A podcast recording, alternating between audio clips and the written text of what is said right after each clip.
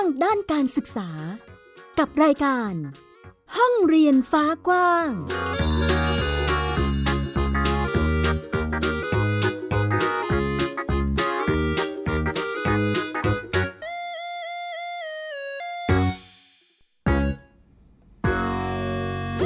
สวัสดีค่ะ ต้อนรับคุณผู้ฟังทุกท่านเข้าสู่รายการห้องเรียนฟ้ากว้าง กลับมาพบกับมิวอัยดาสนศรีที่นี่ไทย PBS Podcast ค่ะ ห้องเรียนฟ้ากว้างของเราวันนี้จะพูดคุยกันถึงเรื่องราวที่เรียกว่าเป็นบทเรียนจากเหตุการณ์การสูญเสียที่ผ่านมานะคะ ตอนนี้หลาย ๆ หน่วยงานรวมไปถึงหน่วยงานด้านการศึกษาเริ่มที่จะตื่นตัว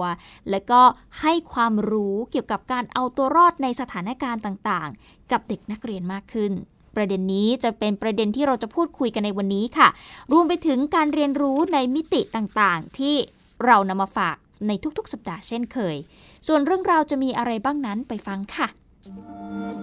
ไทย PBS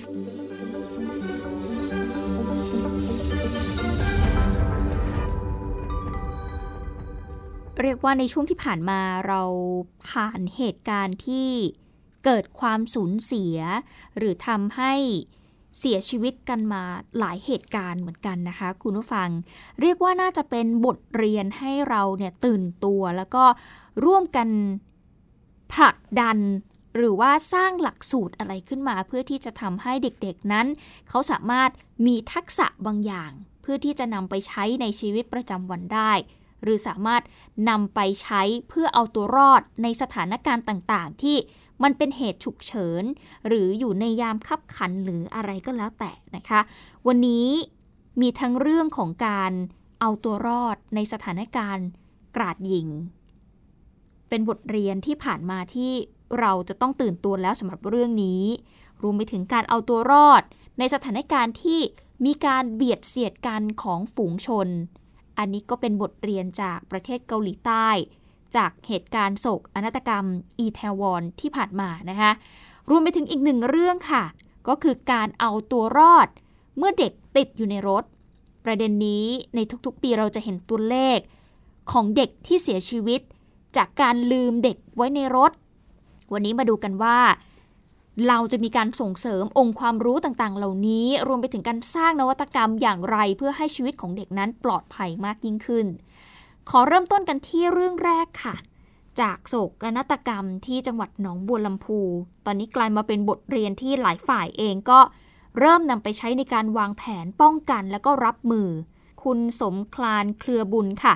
จะพาไปดูอีกหนึ่งกิจกรรมที่อาจจะทำให้คุณครูและก็นักเรียนในจังหวัดเชียงใหม่ สามารถที่จะจัดการกับเหตุการณ์ในลักษณะคล้ายๆกันได้ ไปติดตามจากรายงานค่ะ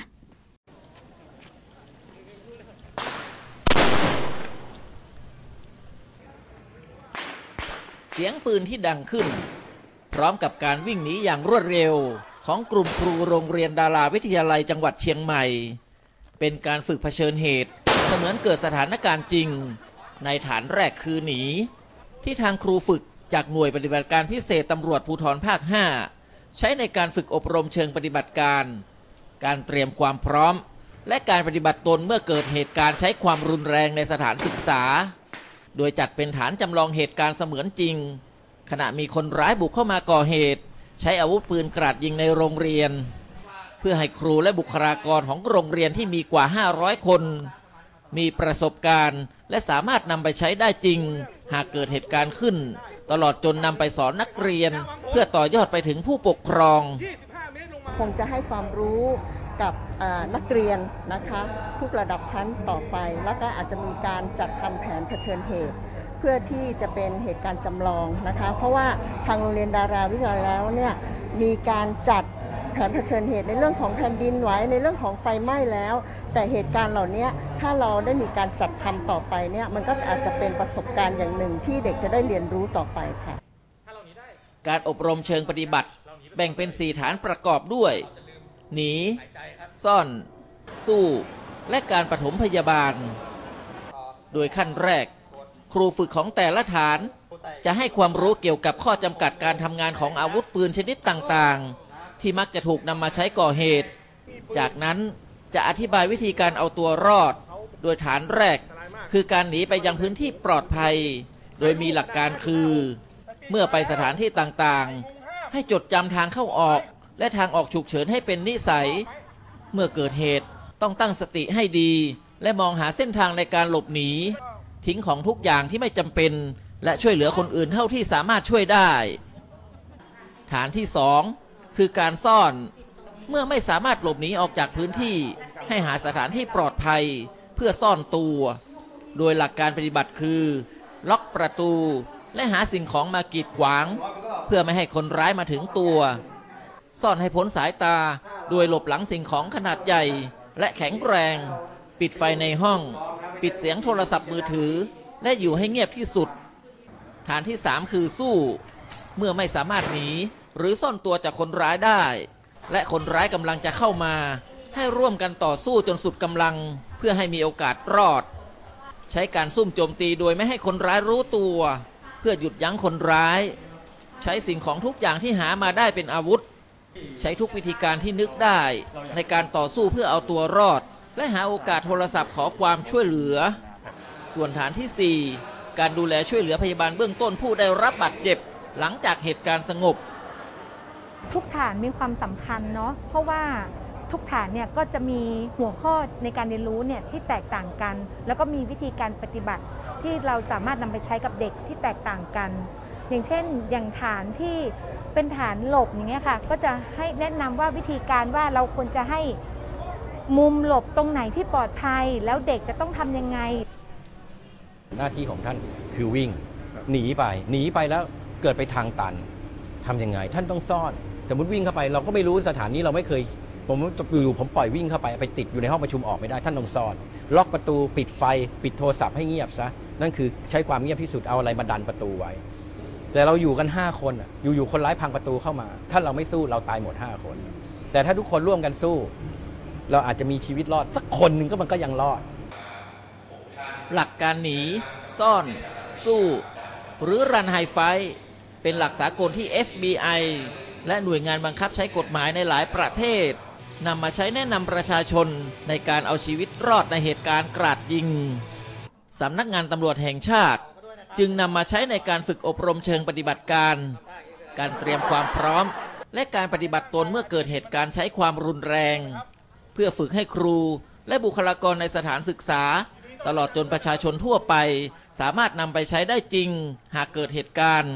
แต่การป้องกันไม่ให้เหตุความรุนแรงเกิดขึ้น เป็นสิ่งที่สำคัญที่สุด สมครานเครือบุญไทย PBS รายงาน และอีกหนึ่งเหตุการณ์ที่น่าจะเป็นบทเรียนอย่างดีให้กับไทยเรา ในการที่จะตื่นตัวแล้วก็มาเสริมสร้างทักษะการเอาตัวรอด ในสถานการณ์ที่ถูกฝูงชนเบียดเสียดกันได้ นั่นก็คือโศกนาฏกรรมอีแทวอนในประเทศเกาหลีใต้นะคะ ที่มีผู้เสียชีวิตนับร้อย จากเหตุการณ์ที่ผู้คนเนี่ยเบียดเสียดกันจากการที่เข้าไปท่องเที่ยว ในช่วงเทศกาลฮาโลวีนที่ผ่านมา และมีผู้เสียชีวิตเป็นจำนวนมากนะคะ เหตุการณ์นี้มีบทเรียนหลายอย่างเลยทีเดียวที่เราจะต้องมาวางแผนกันต่อว่า เราควรให้ข้อมูลหรือความรู้อะไรบ้าง ที่เด็กๆจะสามารถนำไปใช้ได้จริง เพื่อที่เขาจะเอาตัวรอดได้จากสถานการณ์ในลักษณะคล้ายๆ กันนี้ค่ะ อย่างล่าสุดนะคะ ดิฉันได้มีโอกาสเล่น Facebook แล้วก็ได้เห็นคลิปวิดีโอหนึ่ง ซึ่งโพสต์โดยแฟนเพจไทยคริสเตียนสคูลค่ะ ซึ่งเป็นแฟนเพจของโรงเรียนไทยคริสเตียน เขาได้โพสต์วิดีโอที่ทางโรงเรียนเนี่ยมีการจัดอบรมการสอนทักษะการเอาตัวรอดเมื่อเกิดเหตุฉุกเฉินและไม่คาดฝัน ในกรณีที่ถูกฝูงชนล้มทับ ซึ่งทักษะนี้เป็นสิ่งจำเป็นมาก ๆ ที่เด็กๆ จะต้องรู้วิธีการเอาตัวรอดในเบื้องต้นค่ะเอาเก็บคอเก็บคอเอาโอเคเก็บคอน้องเอาน้องเอาน้องมาแทนน้องมาแทนเดี๋ยวไม่ได้ให้เอาชนหน้าผากเลยกล้าเอาขอให้ถึงหน้าผากเลยทำได้ไหมทำได้ไหมอันนี้ไม่ได้เลยต้องพยายามมีเรื่องมา เก็บคอเอานะครับอันเอาแบบนี้เราจะปลอดภัยเราจะยื้อเวลาหายใจได้นานนี่คือเสียงบรรยากาศที่ทางเจ้าหน้าที่หน่วยชุมชนสัมพันธ์ จากสถานีตำรวจนครบาลคลองตัน ได้มาแนะนำแล้วก็สาธิตตัวอย่างให้กับเด็กนักเรียน โดยใช้เทคนิคเก็บคองอเข่าเ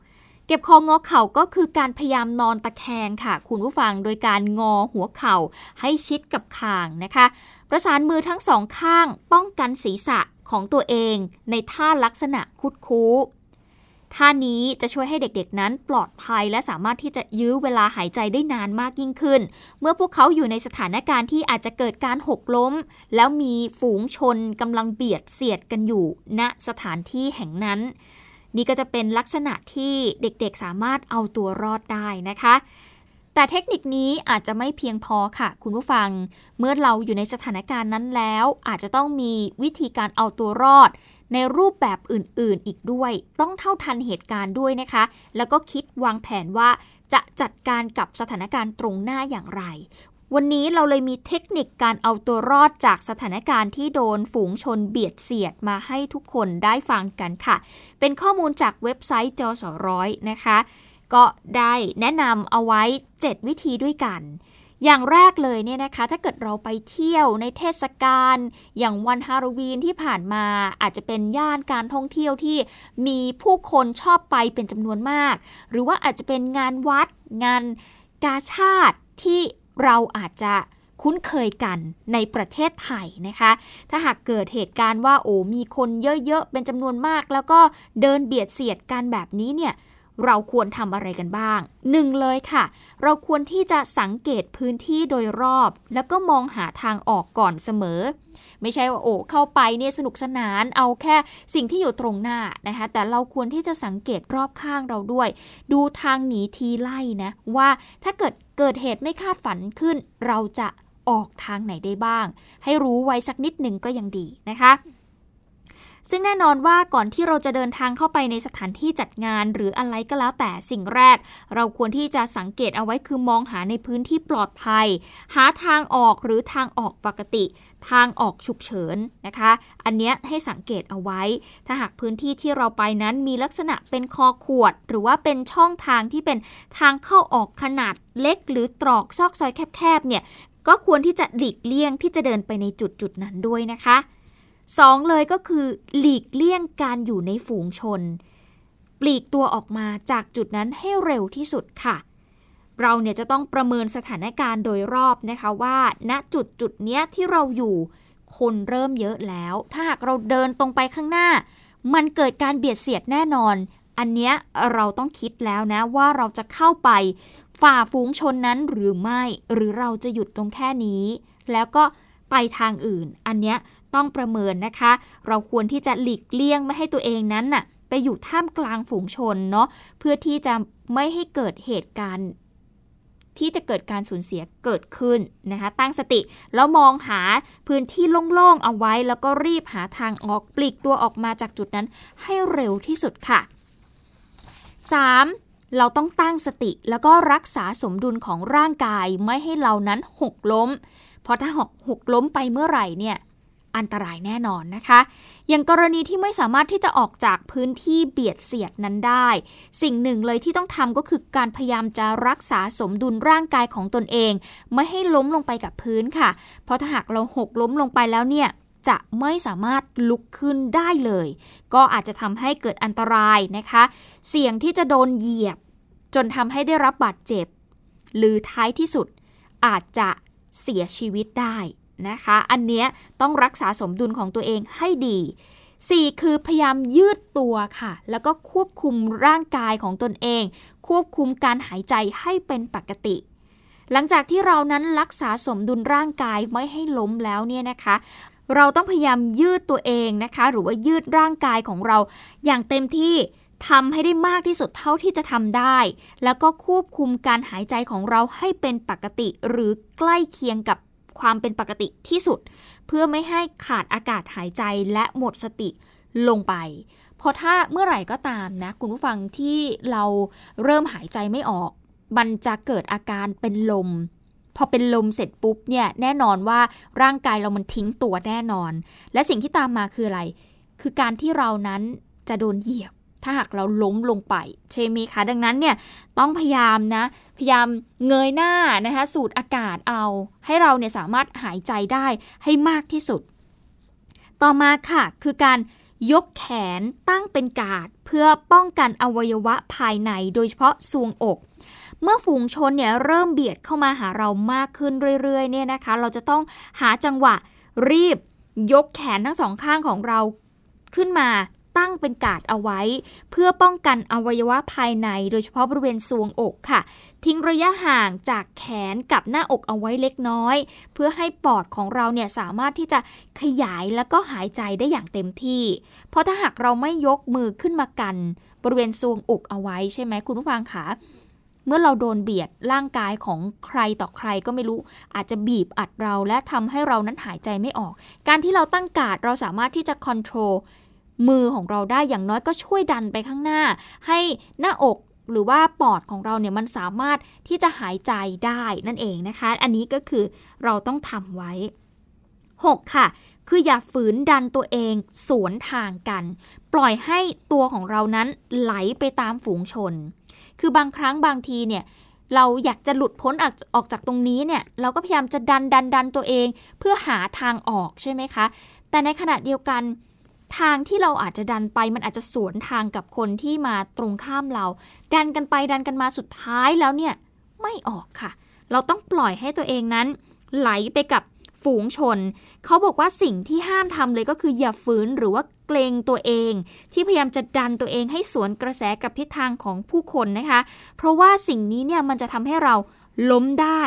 สิ่งที่ควรทำก็คือพยายามจะรักษาสมดุลร่างกาย ปล่อยให้ตัวเองนั้นเคลื่อนไหวไปตามกระแสของฝูงชน เดี๋ยวสักพักหนึ่งมันจะเหมือนคลื่นทะเลที่ค่อยๆ ซัดเราซัดเราเข้าฝั่งไปเรื่อยๆ อันนี้สามารถทำได้นะคะ สุดท้ายข้อ 7 ก็คือ อยู่ให้ห่างจากมุมอับอย่างเช่นกำแพง เสานะคะเพื่อป้องกันการถูกเบียด ในขณะเดียวกันเนี่ยนะคะถ้าหากปล่อยให้ตัวเองไหลไปตามฝูงชนแล้ว สิ่งหนึ่งที่ต้องระมัดระวังไม่ให้ตัวเองไหลไปติดรั้ว เสาหรือว่ากำแพง เพราะอะไร เพราะจุดนี้ถือว่าเป็นจุดบอด และเป็นมุมอับที่ร่างกายของเรานั้นจะถูกบีบอัด กดทับไปกับของแข็ง ด้วยแรงของผู้คนมหาศาลนะคะ โดยที่เรานั้นไม่สามารถที่จะหลุดออกมาจากจุดนั้นได้เลย และมีโอกาสเสี่ยงมากที่จะทำให้ร่างกายและอวัยวะภายในนั้น ได้รับบาดเจ็บ เอาง่าย ๆว่า กระแทกกับตัวของผู้คนยังดีกว่ากระแทกกับกำแพง คิดอย่างนี้นะคะ คุณผู้ฟังดังนั้น ถ้าเราอยู่ในสถานการณ์นี้พยายามอยู่ให้ห่างจากสิ่งเหล่านี้กำแพง เสานะคะหรือว่า ของแข็งต่างๆ รั้วเหล่านี้นะคะ ควรที่จะไหลไปกับผู้คนนี่แหละเกาะเกาะกลุ่มกันไป พยายามอย่าให้ตัวเองไปอยู่ในจุดอับ นี่คือ 7 วิธีที่จะสามารถเอาตัวรอดได้ถ้าคุณอยู่ในสถานการณ์ที่โดนเบียดเสียด มีฝูงชนที่เข้ามารายล้อมนะคะ เด็กๆต้องรู้จักวิธีการเอาตัวรอดเหล่านี้ คุณพ่อคุณแม่ที่อาจจะฟังอยู่ หรือใครก็ตามที่ฟังอยู่ แนะนำกันง่าย ๆ เลยคือพยายามจะต้องทำยังไงก็ได้ไม่ให้ตัวเองล้ม แล้วก็ไม่ต้องไปดันเข้าไปหรือว่าสวนกระแสกับผู้คนนะคะแล้วก็พยายามเงยหน้ารับอากาศข้างบนให้ได้มากที่สุดเท่าที่จะทำได้ ไม่ต้องตะโกนไม่ต้องอะไร คือโอเค ตะโกนได้หากต้องการความช่วยเหลือ แต่ว่าถ้าเกิดอยู่ในจุดที่มันไม่สามารถที่จะช่วยใครได้จริง ๆ การไม่ตะโกนจะดีที่สุด เพราะว่าถ้าตะโกนเนี่ยเราจะเหนื่อยและสุดท้ายเราจะหมดลม เราเก็บอากาศเอาไว้หายใจจะดีกว่า เก็บแรงเอาไว้ดีกว่านะคะอะนี่ก็คือวิธีการเอาตัวรอดในสถานการณ์ที่โดนฝูงชนเบียดเสียดนำมาฝากคุณผู้ฟังในวันนี้ค่ะ ติดตามรายการของชัย PBS Podcast ได้ทาง www.thaipbspodcast.com แอปพลิเคชัน Thai PBS Podcast หรือฟังทาง podcast ช่องทางอื่น ๆ Spotify SoundCloud YouTube Google Podcast Apple Podcast และ Podbean อีกหนึ่งเรื่องที่ทำให้เกิดการสูญเสียในทุกๆปีนะคะ มีให้เห็นเรื่อย ๆ นั่นก็คือเหตุที่เด็กติดอยู่ในรถจนทำให้เกิดเสียชีวิตนะคะ ล่าสุดทางวิทยาลัยเทคนิคลำปาง จึงได้มีการคิดค้นเครื่องเตือนภัยเด็กติดในรถยนต์ เพื่อป้องกันความสูญเสียที่จะเกิดขึ้น เราจะไปติดตามกันจากรายงานค่ะ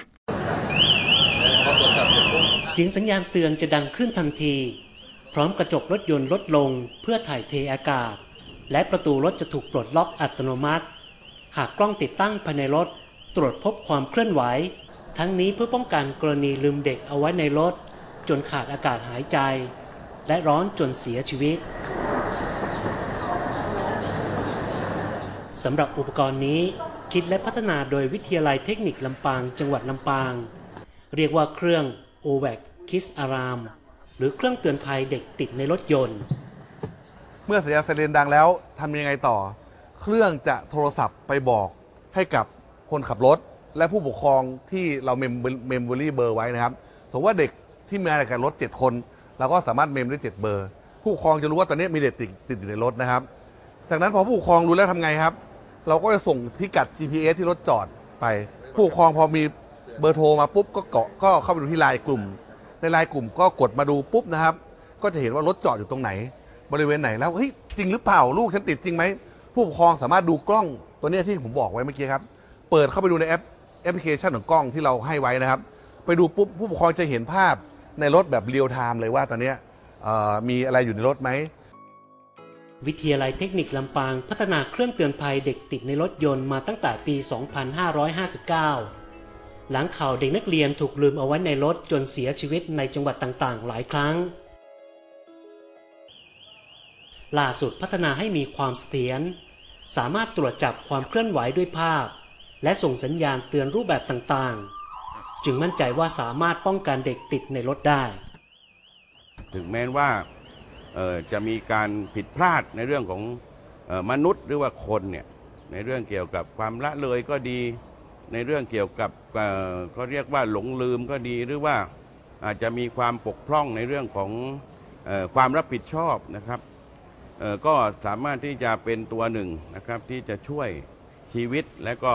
เป็นนวัตกรรม เป็นเทคโนโลยีที่สามารถช่วยมนุษยชาติในเรื่องเกี่ยวกับบางเรื่องนะครับ โดยเฉพาะคนที่ช่วยตัวเองไม่ได้ก็คือเด็กเล็ก ข้อดีอีกอย่างของเครื่องตัวนี้ คือแม้จะเกิดความผิดพลาดเรื่องเซ็นเซอร์ต่างๆ แต่เด็กยังสามารถกดปุ่มที่ติดตั้งไว้ข้างประตูรถ และจะทำให้ระบบต่างๆทำงาน ปลดล็อกประตูได้ทันที ปัจจุบันเครื่องเตือนภัยเด็กติดในรถยนต์ของวิทยาลัยเทคนิคลำปาง ยังเป็นต้นแบบ ใช้งบประมาณติดตั้งระหว่าง 5,000 ไปจนถึง 12,000 บาท และกำลังพัฒนาเพิ่มระบบ และลดราคาให้น้อยลง เพื่อให้คนขับรถรับส่งนักเรียน สามารถติดตั้งได้ เพื่อป้องกันการสูญเสียที่อาจจะเกิดขึ้นในอนาคต เกษมแท้เกือไทย PBS รายงาน